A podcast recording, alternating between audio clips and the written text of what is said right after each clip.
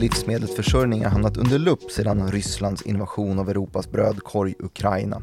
Samtidigt som en handfull dominanta bolag kunnat dryga ut vinsterna på de skenande spannmålspriser som ju blivit konsekvensen och som också ligger bakom svältkatastrofer i världen.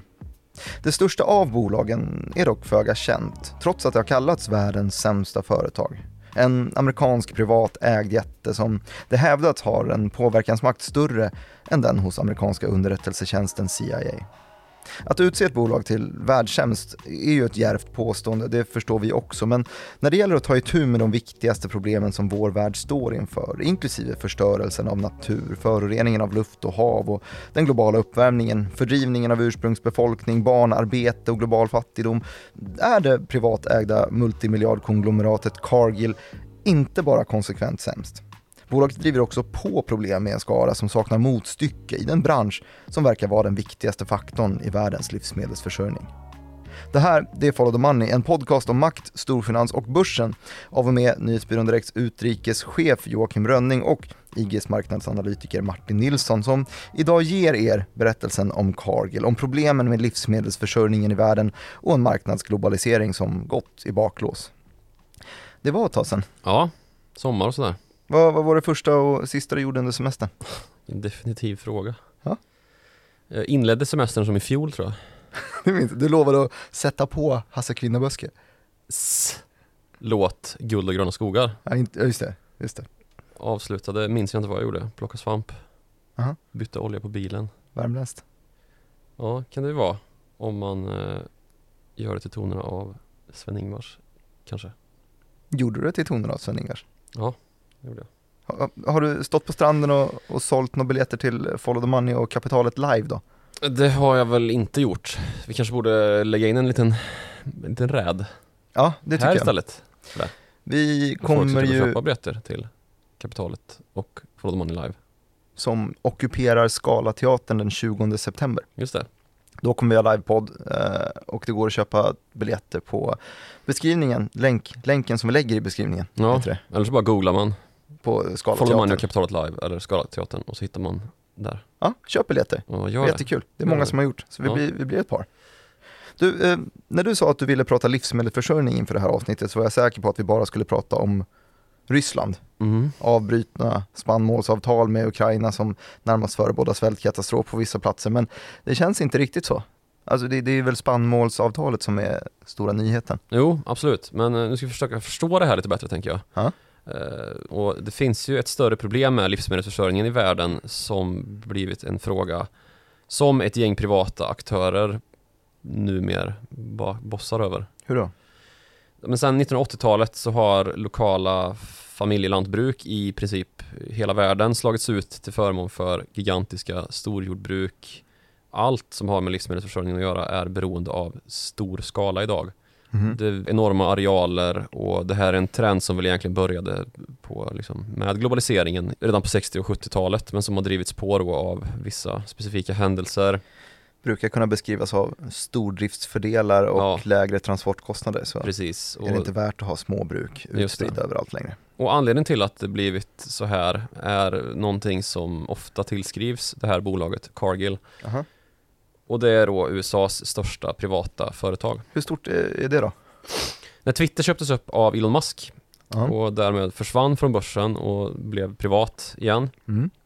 Då var ju det plötsligt att betrakta som ett stort privat företag just. Mm. Det köptes ut från börsen för 44 miljarder dollar och hade 2022 en omsättning på 4,4 miljarder dollar. Cargill har en försäljning på 165 miljarder dollar. Twitter 4,4 miljarder dollar alltså. Så det är gigantiskt det här bolaget. Och om man kollar på konkurrerande livsmedelsföretag, eller konkurrerande i den här sektorn, så är det ju inte så att man alltid konkurrerar med varandra, utan det är ju snarare så att det är Cargills kunder, Mm. alltså Mars till exempel, som gör choklad och godis och sånt där. Aha. Coca-Cola, eh, Pepsi och så. Stora företag. Stora företag, men Cargill då är större än 3, 4 och 5 tillsammans på den listan över sektorns stora bolag då i USA. Okej. Så ett enormt företag. Ja. Anställer 155 000 medarbetare i 70 länder. 570 fartyg har man dessutom då som sysselsätts med att transportera i runda slängar 200 miljoner ton livsmedelsråvara varje år och påverkansmakten på världen är ju därmed helt gigantisk. Mm. Och i ägarskaran då av Cargill-arvtagare så hittas numera 14 dollarmiljardärer. Mm. En familjeägarmakt som ligger på över 90% av det här företaget. Så det är alltså ett fullt fungerande familjeimperium som har överlevt den här så kallade tregenerationella förvärva, ärva, fördärva sanningen. Just det. Mm. Där det liksom illavarslande talesättet förebådar hur något som startas sedermera blir ett framgångsrikt företag och därefter så får barnen driva vidare och till sist så kommer de bortskämda barnbarnen fördärva allt med usla och puckade beslut. Cargill-familjen har kört det här företaget nu i sex generationer. Hmm. Så det är någonting som gjort att det här funkar väldigt bra. Men när det funkar så bra så blir det ingen succession av det. Nej, det är en tråkig tv-serie. Ja. Men det lät förut som att bolaget närmast verkar i, i det fördolda. Hur Mm. skulle det vara möjligt med den här enorma omsättningen egentligen? Ja, men, ja, det finns mycket liksom, mytologisering kring Cargill i den mån det överhuvudtaget pratas om Cargill då.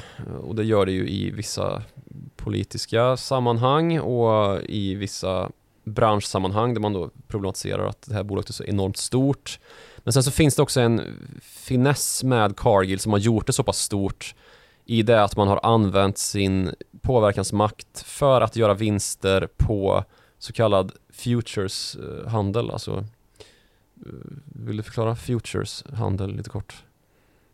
Jag gissar ju att i det här fallet handlar om råvarukontrakt eftersom att man själv står för en stor del av innehållet Ja, så har man en stor påverkan på vad priserna på börsen blir. Exakt. På en råvarubörs. och det här är någonting då som man har nyttjat genom det att man har byggt upp tidigt i det här bolagets historia ett internkommunikationssystem som blev världsberömt då för att det var så oerhört precis och kunde ge så exakta data över olika spannmålsnivåer vilket då användes på råvarubörser så att man tog corners och blev väldigt liksom marknadsstyrande Mm. på ett sätt som ju går att problematisera. Det finns ju inte insiderhandelsregler på samma sätt för råvarubörs som det gör för eh, aktiemarknad. Man tänker att det finns ingen enskild aktör som kan Nej, på riktigt styra oljepriset och i fanns- så fall är man del i OPEC. Liksom. Ja, och på spannmålsmarknaden så fanns det då plötsligt det här. Mm. Och eh, vi kommer lite mer till det snart, men jag tänkte säga också att liksom det här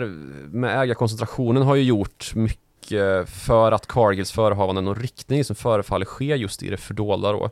Eftersom att det inte är ett offentligt företag ju, som är noterat på börsen och har Mm. rapporteringsplikt till sina aktieägare. Alltså när det är privat då blir transparensen automatiskt sämre om inte liksom ägarna är bjussiga och det är man inte i Cargill-familjen. Mm. Och, och lite mer specifikt, vad är, vad är det de jobbar med som är så, så viktigt?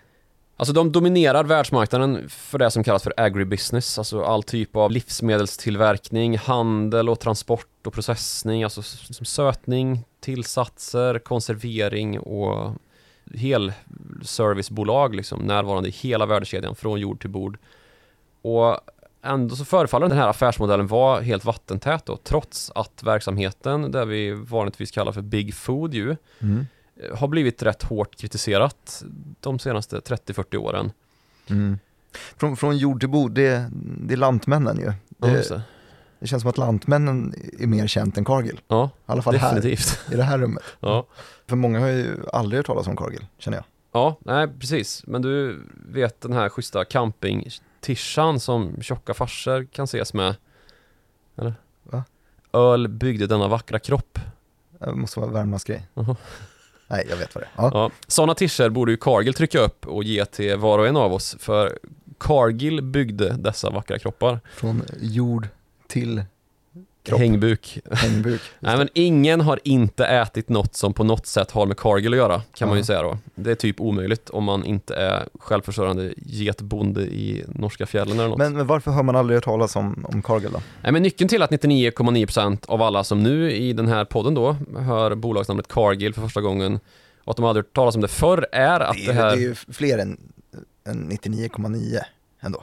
Som aldrig hört talas om det. Bjud på 98,5 kanske, vi har smarta lyssnare. Fortsätt Ja, du. okej. Men äh, det, det är då att affärsmodellen är liksom vattentät och liksom vaccinerad för kritik, kontrovers och bojkott. Mm. Eh, I det att man över 150 år har liksom köpt upp och konsoliderat den här marknaden från det att det började i liksom att man köpte en eh, lada och förvarade spannmål där och sålde vidare. Liksom. Så man har infrastrukturell makt, man har eh, makt över odling, uppfödning av köttdjur, man har sen också tillsatsmarknaden och transport då. Så Mm. det har blivit ett gigantiskt företag som har en liksom, helhetsmakt över hela marknaden som ja, men, världens livsmedelssystem inte klarar sig utan. Mm. Samtidigt då som man lyckas upprätthålla den här anonymiteten, alltså för typ ingenstans i en matbutik eller i en snabbmatsrestaurang hittar du ju bolagsnamnet Cargill idag.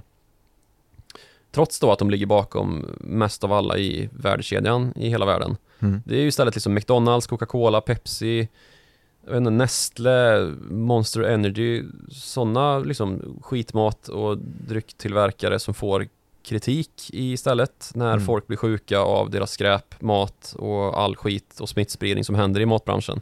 Så de finns överallt i mat, men ingen vet vilka de är. Det, det finns liksom en tro att McDonalds vadå, köper vete och kött till Big Macen direkt hos bonden, eller slaktaren. Och Coca-Cola själva, de köper socker från sockerrörsplantaget. Ja, eller att man bara inte tänker på det alls egentligen. Mm. Folk fattar inte hur det funkar med livsmedelsförsörjning. Nice med mat bara liksom. Mm. Trist om det kommer från någon ledsen gammal ko, men nu ska det bli jävligt fint med en Whopper Meal här typ. Ja, jättegott.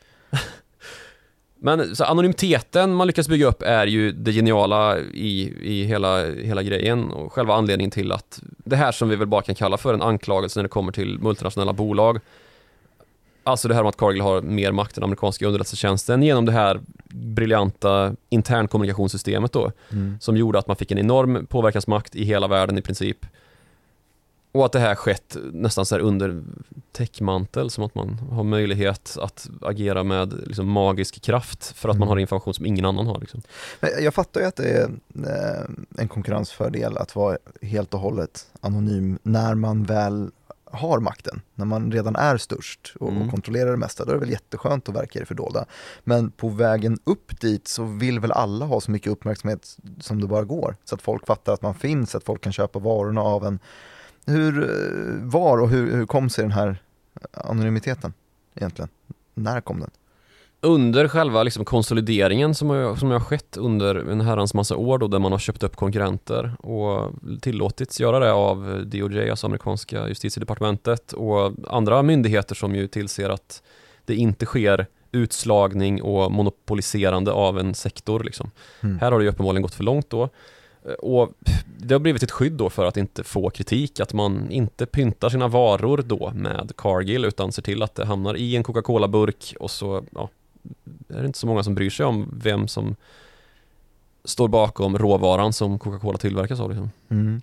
Men det finns ju andra bolag som är lite snarlika i det här sättet, att de verkar i det halvfördolda. Man brukar ofta få en sån här aha-upplevelse när man berättar vilka varumärken som Unilever äger till exempel, Mm. eller Ja, Procter precis. Gamble och så vidare. Det är en Men tendens de- det blir så. Men de står ju i och för sig inte för den här jord till-delen, utan de äger väl bara varumärkena i sig. Men de är inte anonyma alls, det står ju Procter Gamble och Unilever på tandkrämstuben eller vad Ja. det kan vara för något. Men vi får tillägga här då att det har absolut inte alltid varit så att Cargill alltid har varit anonymt. Mm. Tvärtom.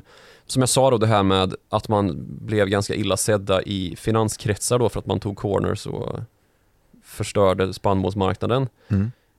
Det här bolaget grundades på 1850-talet och på 1930-talet då så blev det så illa att man uteslöts från råvarubörsen i Chicago efter att bolaget tagit så här häftiga corners på futuresmarknaden för spannmål att det var uppenbart att det här är ju marknadsmanipulation med syfte att driva upp priset på den egna varan och det här ledde till då att eh, ja, men, råvarubörsen slängde ut Cargill och de fick hitta andra handelsvägar som inte var lika smidiga som råvarubörsen då. Och Mm. den här läropengen verkar ju ha förvaltats ganska väl samtidigt då som sagt som man har köpt upp stora delar av branschen. Och idag är bolagets försörjning av världens livsmedel helt avgörande för oss alla. Um, vilket inte minst avspeglas i ett avtal som är just Hmm. kritiserat men det är inte tillräckligt känt eh, för att nå ut. Så det är lite eh, avslöjande här nu. Vilket är avtalet? Det är ett WTO-avtal, alltså Aha. Världshandelsorganisationen. Okej. Men vi kommer till det senare. Så då vill du prata om något annat först? Ja, om kritiken då som vissa obskyra granskare lyft på sistone. Aha. Och det är granskare som liksom börjar titta närmare på livsmedelsförsörjningen i världen, inte minst då för att det ser så illa ut eh, i Ukraina och det inte går att skeppa spannmål från världens ju viktigaste producentland för många av våra grödor. Mm. Så vad har vi att, att kritisera då? Ja men all möjlig skit. Aha. Antibiotikaresistens till exempel. Det Aha. är en sån big, big grej som uh, lyfts på agendan de senaste tiotalen år. Eftersom att det här är också ett av världens största slakteribolag som tvångsmatar djur med penicillin för att liksom, man ska slippa hålla tillräckligt hög standard på djurhälsan på annan dyrare men kanske mer ekologiskt skonsam väg. Mm. Det underlättar utvecklingen av antibiotikaresistens och det är ju ett fokusområde för WHO idag ju. Andra fält som man kan lyfta är kritik mot dominansen inom sojabönor, en av världens viktigaste livsmedelsråvaror. Och så köttuppfödningen som också bidrar då, precis som soja, sojabönorna, till avskogning och fördrivning av ursprungsbefolkningen. Framförallt i Brasilien som ju är ett sånt gigantiskt jordbruksland ju.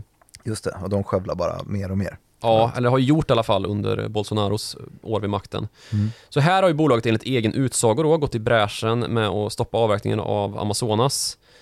Men det har ju också visat sig då att det handlade ju bara om att man flyttade avskogningen för att odla soja och föda upp nötkreatur som sen möjliggör fryst oxfilé för typ samma pris som svensk kyckling på ICA. Just det.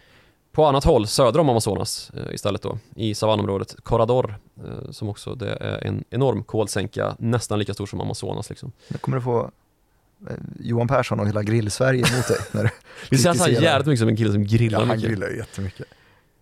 Du har liksom lite grill-aura. Har jag det? Mm. Tack. Inte riktigt lika mycket som Johan Persson, men Nej, men jag kanske kommer dit då.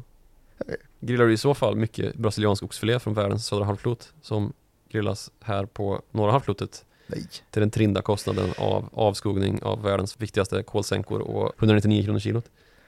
Nu, nu får du ju, som flygskammen verkar död, men här kommer grillskammen istället alltså.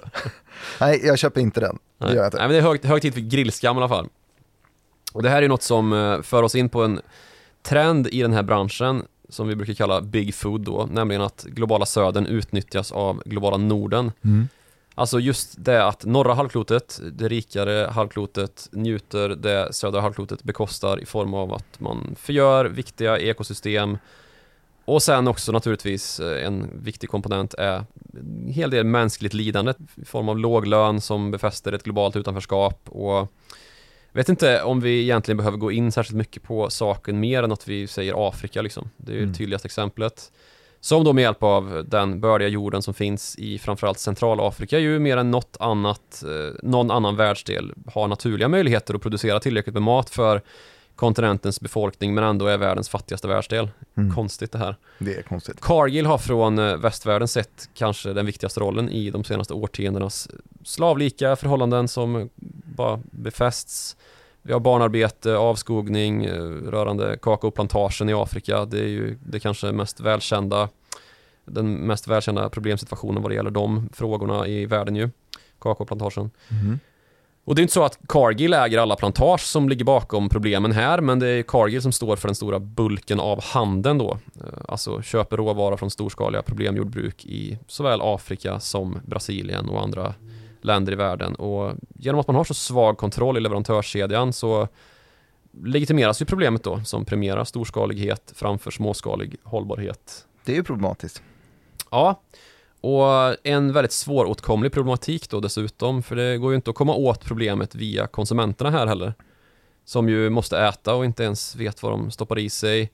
Om det kommer från en ledsen ko som tvångsmatats med penicillin på en åker som stulits av tidigare brasiliansk ursprungsbefolkning i ett skövlat Amazonas liksom. Mm. Tänker man, det står ju naturkött på förpackningen. Inte Amazonas skövlad biff. Mm, Det är, det är ännu värre än för H&M. Ja, stackars H&M som dumpar återvinningsutlovade kläder i Afrika. Mm. Nej, vi har koll på var den hamnar. Ja, ja men den är ju Afrika. Ja, men Ja, men fast den är inte där. Som hon sa i intervjun på Ja. ja. Nyhetsmorgon. Roligt Absurd faktiskt. intervju. Ja, det var Ja, men eh, alltså Cargill har ju ett finger med i spelet vad det gäller bomull naturligtvis. Så, ja. Man är ju där och petar också. Men absolut, det är ett större problem än eh, klädesindustrin i det att visst, man måste ha kläder på sig, men man måste verkligen äta. Mm. Jag vet inte, löjlig jämförelse kanske, men H&M och livsmedelsbranschen har ju liknande problem med det här och man blir ju jagade för det men Cargill tycks komma undan det, men det är det här mycket mer än vad man- H&M och de spjutspetsbolagen i matvarubranschen gör. Att man tidigare har kunnat eh, ha kanske ett eller två led ansvar av var sakerna kommer Ja, ifrån. precis. Men man kanske borde ha ansvar hela ledet ut, alltså Mm. hela kedjan, ända till plantaget. Precis. Alltså det kom ju nu bara häromdagen, eller förra veckan, att eh, H&M beslutade sig för att dra sig tillbaka från Myanmar ju. För att det var osunda arbetsförhållanden med, jag vet inte om det var prat om barnarbete, det brukar det ju vara. Och det var ju långt efter att liksom andra aktörer i branschen hade dragit sig tillbaka. Nu snackar vi Inditex, Sara-ägaren och Massimo Dutti-ägaren. Mm. Och andra konkurrenter, jag vet inte, Primark och andra sådana här. Mm. Så ja, klassisk följetong i de här branscherna. Mm. Och tillbaka till Big Food, kan man kalla det det? Absolut. Är det liksom, så brukar man ju säga när det är problematiska stora områden. Big Tobacco, Big Pharma, Big Oil och så stormat. Men vi har redan sagt Big Food så det får vi fortsätta med. Ja. Och jag tycker det känns lite som att det börjar bli för illa nu i den här branschen. Och med Cargills utgångspunkt så ligger man ju verkligen eh, till pass i skottgluggen här. Mm. För deras eh, ställning som eh, vanligtvis anonym mittpunkt i den här festivalen för dålig publicitet, den kommer dessutom att förändras i och med covid-19 en liten sväng. Aha. I april 2020 så ägde den största kända massspridningen av covid-19 i Nordamerika, nämligen rum i en av Cargills köttprocessanläggningar i Kanada. Mhm. Det var då en fabrik med 2000 anställda som kunde kopplas till ett utbrott där runt 1600 smittofall konstaterades. Och av de här var det ju flera döda då. Oj. Och vad gjorde Cargill? Vad gjorde de? Hota anställda som inte ville gå tillbaka till jobbet Jag på grund av skulle- smittrisken med disciplinära åtgärder. In med penicillin i kosten hos arbetarna eller någonting? Nej men det där var ju Hjälper värre. inte mot virus men okej. Nej, okej. Det är ju inte, det är inte helt olikt eh, Purdue Pharma har vi snackat om, Sacklers. Det är på en eh, lite annan nivå men absolut, det här är ju bara en eh, sån katastrofal händelse dessutom som eh, Får nog förklara vad, vad Sacklers och Purdue Pharma är för någonting också. Opiatkris. Ja, absolut. Men eh, det tänker jag göra i avsnitt fyra Ja. om fentanylepidemin. ja, det har vi faktiskt gjort. Sant. Om man nu har en riktigt flink scrolltumme så kan man scrolla tillbaka hela Ja. vägen till avsnitt fyra Ja. och lyssna på det avsnittet. Men problemet med de som gör de här big alla med big-epitetet big är Mm. alltså att de upprätthåller ett system som är farligt liksom, smutsigt, farligt för jorden, djuren, naturen och människorna. Och det gör de genom att försörja andra företag som är mindre än de själva med allt de behöver för att de ska mätta behov hos konsumenter liksom. Och deras makt är då så stor att de här andra bolagen mer eller mindre tvingas underhålla det förfallna systemet då som är bigbolagen. För bigbolagen är ju systemet här. Mm.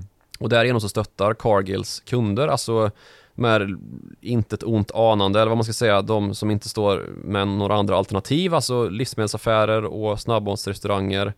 De får ju stötta den här ohållbara systematiken som för att det ska möjliggöras vinster kräver skövling och människorättsbrott och förgörelse liksom. Mm. Och då pratar vi om de stora livsmedelsbolagen i västländerna. Må det vara ICA, McDonalds eller Walmart liksom. Kan säga hur mycket de vill om att vi vill ha hållbara livsmedel i våra butiker och närodlat och göra allt för att det ska bli så. Ja, men det ligger ju en Amazonas biff här också liksom. Mm.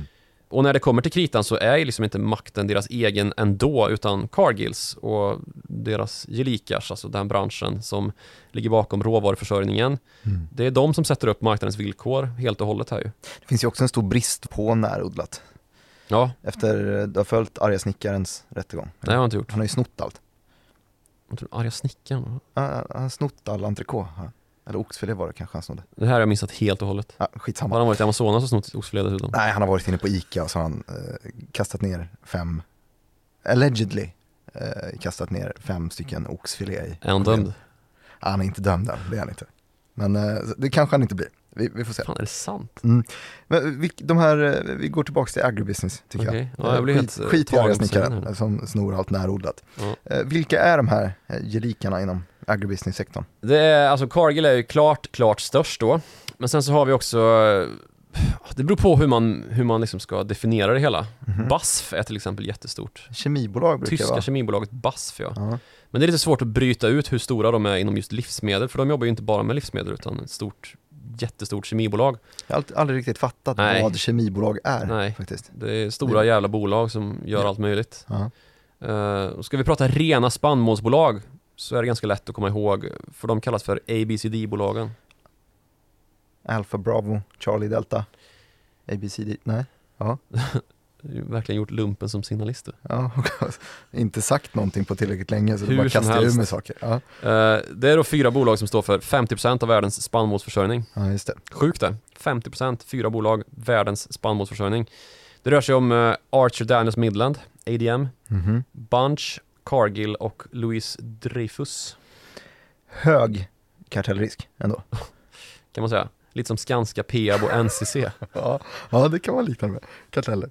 Och du som sa Mm, kartell. Det var, det var du som sa. Ja, Men nu när du har sagt det så vill jag också säga ICA, Coop, Axfood och Lidl. ja men det känns rimligt. Men med, med ABCD-bolagen så menar du alltså att det är en kartell i själva grunden, i själva botten av försörjningspyramiden här? Ja precis, om man ska se ICA, Axfood, Lidl och Coop som liksom marknadsplatser bara så är det ju ABCD-bolagen som är intressanta om man ska komma till någon sorts grundproblematik i hur eh, livsmedelsförsörjningen sker i världen och att den är ohållbar. Mm.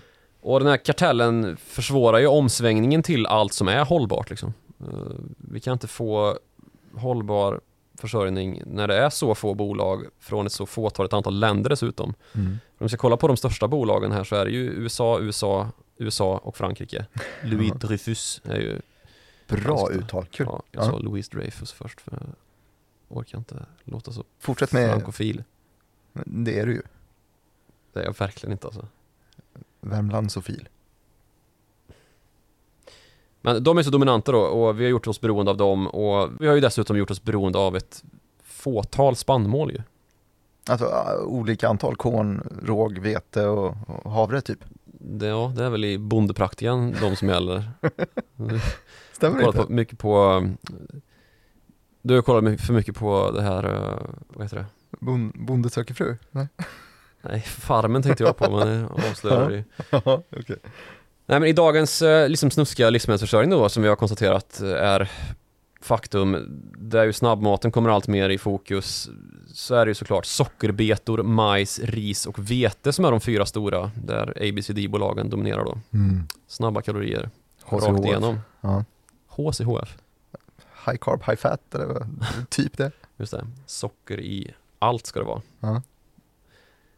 Vad får man ut från det här?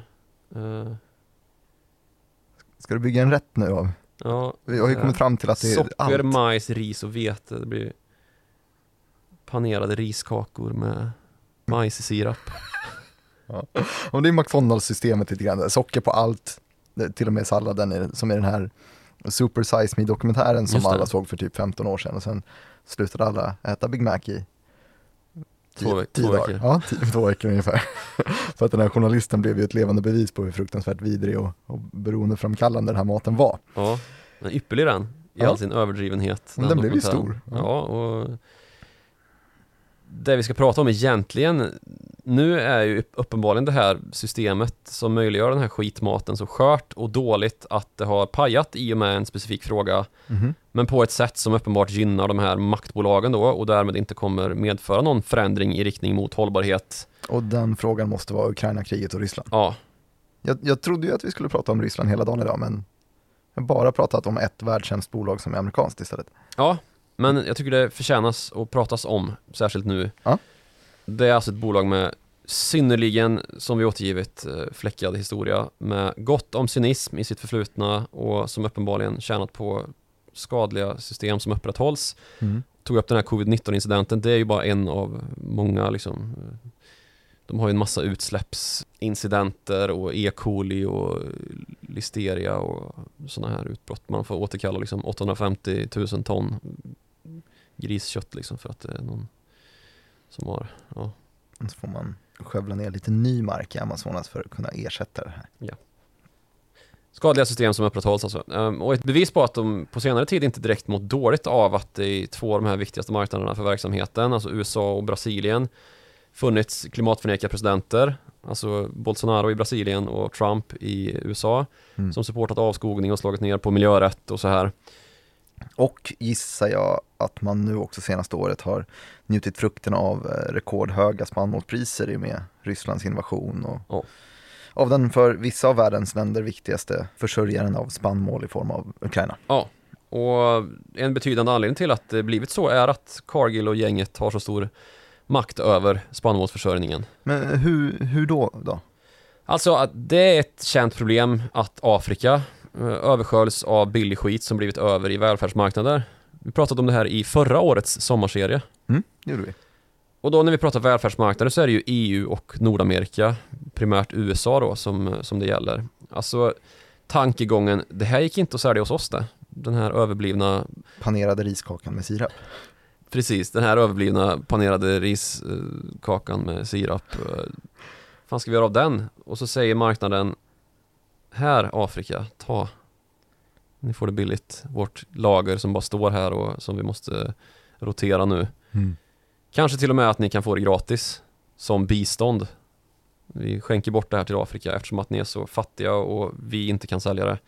Och ni inte kan köpa det eftersom att ni inte har några pengar. Så här, en välgärning, donation, tänker Cargill och gänget. Ett eh, skepp kommer lastat Ja. med Hur bra som helst, eller?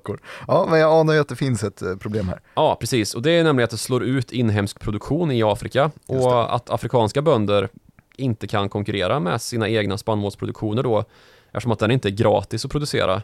Så när det strömmar in gratisprodukter som blivit över i Europa och Nordamerika, tjockiskontinenterna liksom, då slås istället den inhemska produktionen ut helt och hållet här i Afrika. Och den tycks inte behövas på grund av överflöd i välfärdsländerna som tycks spilla över på Afrika, Mm. tänker man i den här globaliserade tankegången där alla skulle räddas av att vara del av samma livsmedelsförsörjningssystem när herrarna som gjorde den här filosofiska överläggningen och skrev WTO-avtal satte sig ner och började grunna och kom fram till att så här ska det vara. Mm. Och då, det här problemet då, det är det som kallas för dumping. Ja, och det är bara USA och, eller ja, Nordamerika och Europa som tjänar på det här ju. Det är ju kartell igen liksom. Mm. Och om vi tittar på liksom hur världens livsmedelsmarknad ser ut då. Så av världens 30 största livsmedelsbolag så är 25 amerikanska och europeiska. Mm. 15 amerikanska, 10 europeiska. Men du, det finns ju en hake när det blir eh, omvänt då. Alltså eh, att det råkar bli livsmedelsbrist i Europa som står Ja. utan delar av, eh, av Ukrainas och Rysslands spannmål. Precis, och det finns ju också skäl till varför just Ukraina och Ryssland är de stora liksom, försörjarna här. Eh, som vi har Mm. in på i ett annat avsnitt. Men Då finns det ju varken medel att köpa spannmål med eller lokala lantbrukare som producerar livsmedel i, i fattiga afrikanska länder. Nej, spot on förklaring det. Och när det blir tomt i lagren hos rika länder då så går priserna på spannmål upp på världsmarknaden. Mm. Och det blir huggsexa och priset drivs upp. Vilket leder till att handeln styrs då till de rika länderna som har råd att köpa spannmål och mat helt enkelt. Och samtidigt då i mindre bemedlade länder, typ Somalia, Eritrea, framförallt de eh, som Mm. är på liksom, hänger på fallrepen.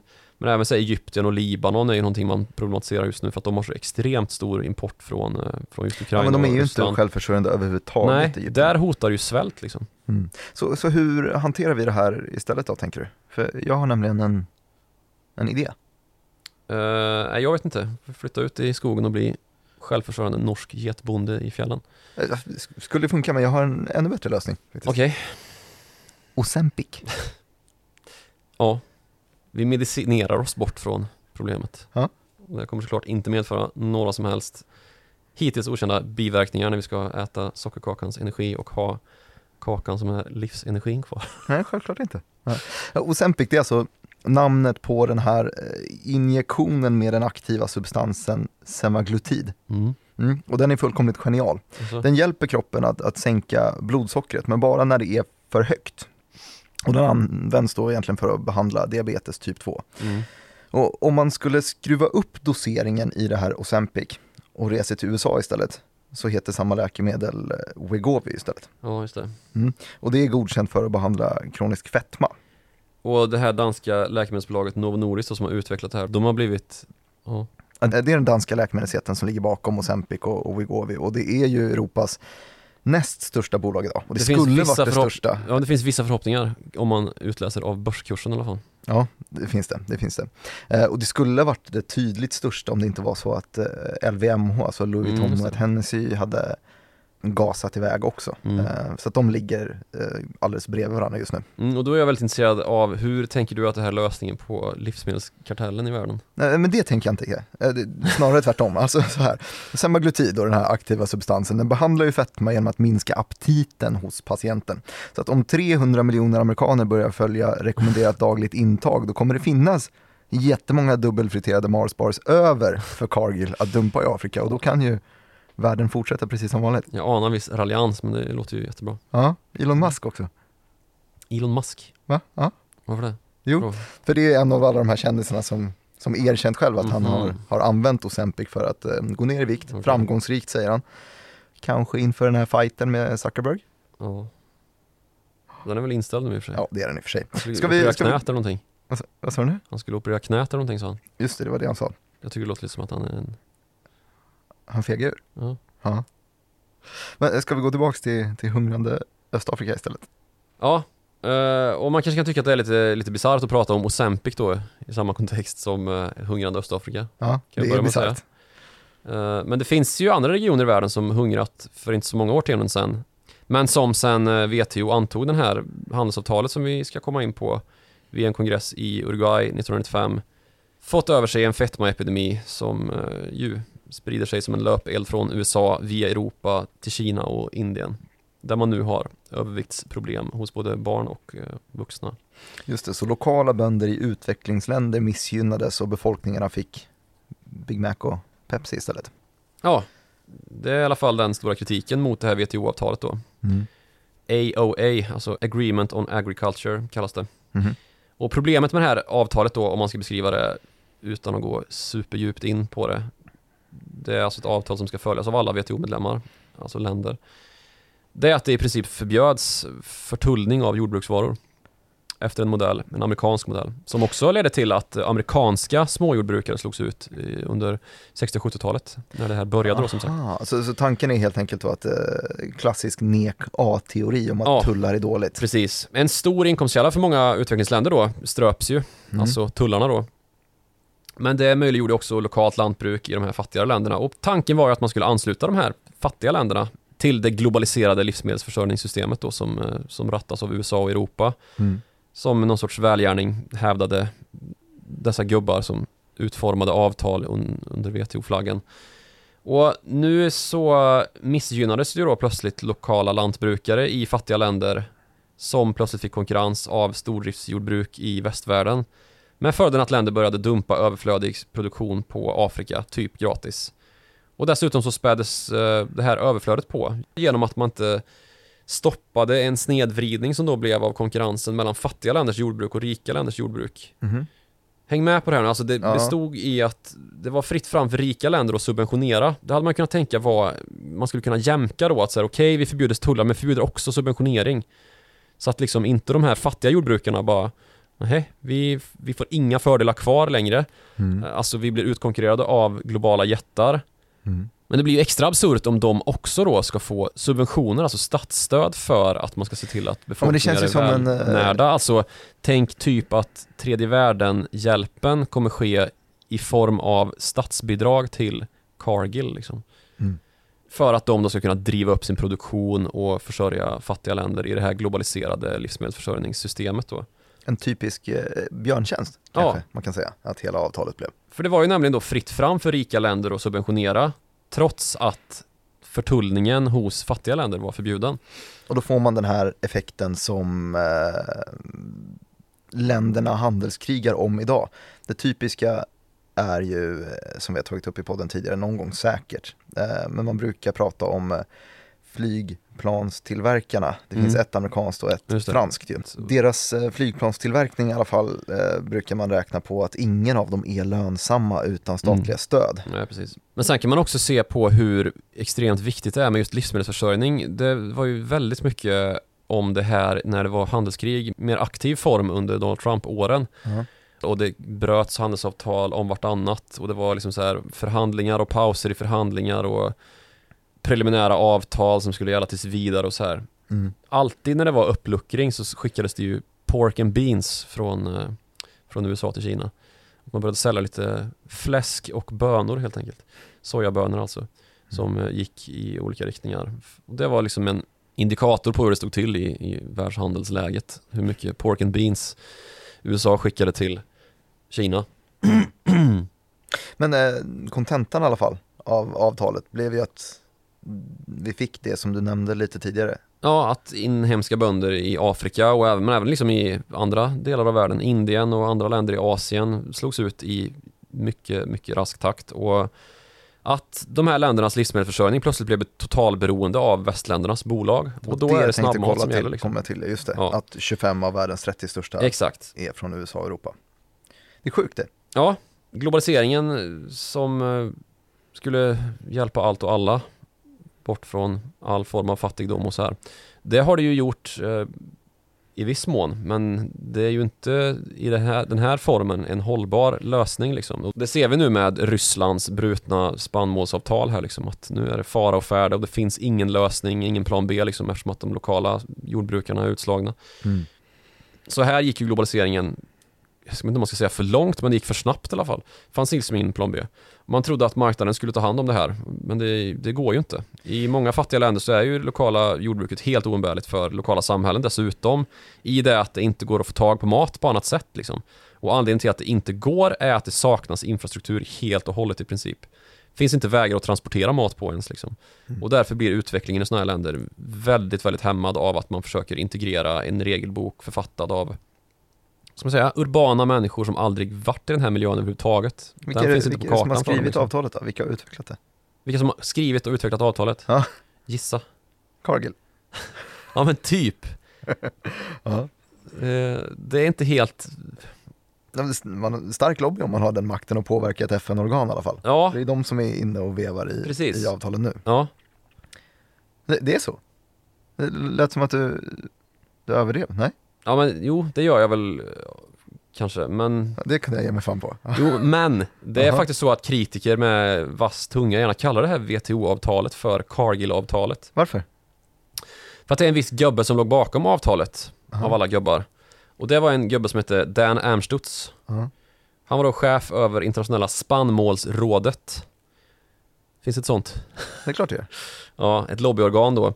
Och han var sedermera också chef över NAIGA, ett ja, North American Export Grain Association, också det ett lobbyorgan. Såklart. Gissa vilken familj han hade tjänat större delen av sitt liv med arbetsinsats. Jag gissar igen på Cargill. Ja, cirkeln är ju sluten här att liksom allt är ju Cargills fel.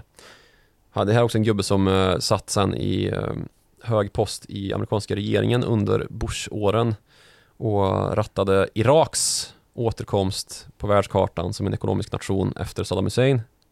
Vad fan? Det gick ju inte så jävla bra men, Nej, han, han har, skulle styra upp deras uh, jordbruk då. Många felstämda strängar på sin lyra. Ja, det har han verkligen. Och något, så här, något bolag han startade under dotcom-eran och mitt i liksom. Så uppenbart opportun och duktig på sitt sätt men uh, väl kanske inte tjänat efter humanitetens alla rättesnören kanske. Mm. Eh, någonting som rättar sig efter humaniteten något bättre är ju vår, vår livepodd på Skala. För visst är det dags att Fan, berätta om den igen. press. ja, det Vad tänkte press. du göra på scen annars? Inhuman livepodd. Men det kommer bli någonting bra. Det vill jag gå på. Ja, ja, du kommer få vara med, eller du måste vara med. Ja. Du ska vara på scen tillsammans yes. med mig. Eh, och eh, vi gör ju det här då tillsammans med eh, Jakob Persell och Gunnar Harrius. Monopol Media-snubbarna ja. ja. Eh, så vi har väl en akt var på, ja. på scenen och så ska vi köra vårt poddavsnitt eh, live. Det kommer bli lite, lite historiskt det här tror jag. Mm. Det tror jag med. Eh, så man får verkligen gå in och köpa biljetter. Jag har sett att det finns några ganska bra platser kvar fortfarande. Mm. Man kan så sitta på överetage också. Spring in och köp. Och det här är alltså, ja det kan man göra. Det är live om en, om en månad. Det är en skön vardagskväll eh, och man kommer kunna beställa en bärs i baren och oj, oj, oj. Eh, sitta och lyssna på oss. Och Just. applådera, jag vet inte vad man gör på live stökigt, eller? Det kommer bli stökigt. Det kommer bli... Sure. Ja. Ja, jag, jag det är jag lite nervös för. Vi väntar oss representanter från både kinesiska ambassaden och någon från North American Grain Export Association oh, kommer säkert komma dit och prata mm. Kom ihåg det. Nu har vi pratat alldeles för länge på tal om det. Ja, Det är kul att vara tillbaka i alla fall. ja verkligen. Vi, eh, vi fortsätter väl. Mm. Eh, vi, vi hörs igen nästa vecka. Ja. Eh, Då får jag säga tack så mycket för att ni har lyssnat. Kom ihåg att följa oss på Twitter också. Du heter ju fortfarande, Jag heter X nu för tiden. just det, följ oss på X. Du heter Joakim Ronning där, jag heter Martin Nilsson IG. Just det. Vi hörs igen om en vecka.